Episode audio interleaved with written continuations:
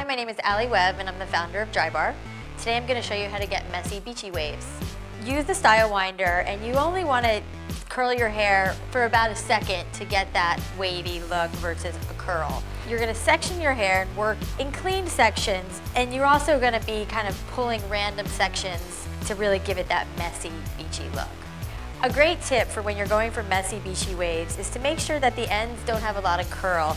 You can go over the ends with your curling iron and just kind of smooth them out and make them a little straighter than the rest of the hair. Once you've curled or put some waves into the whole hair, then you're gonna go back through with a pomade and a little hairspray and really mess it up so it doesn't have a perfect structured look.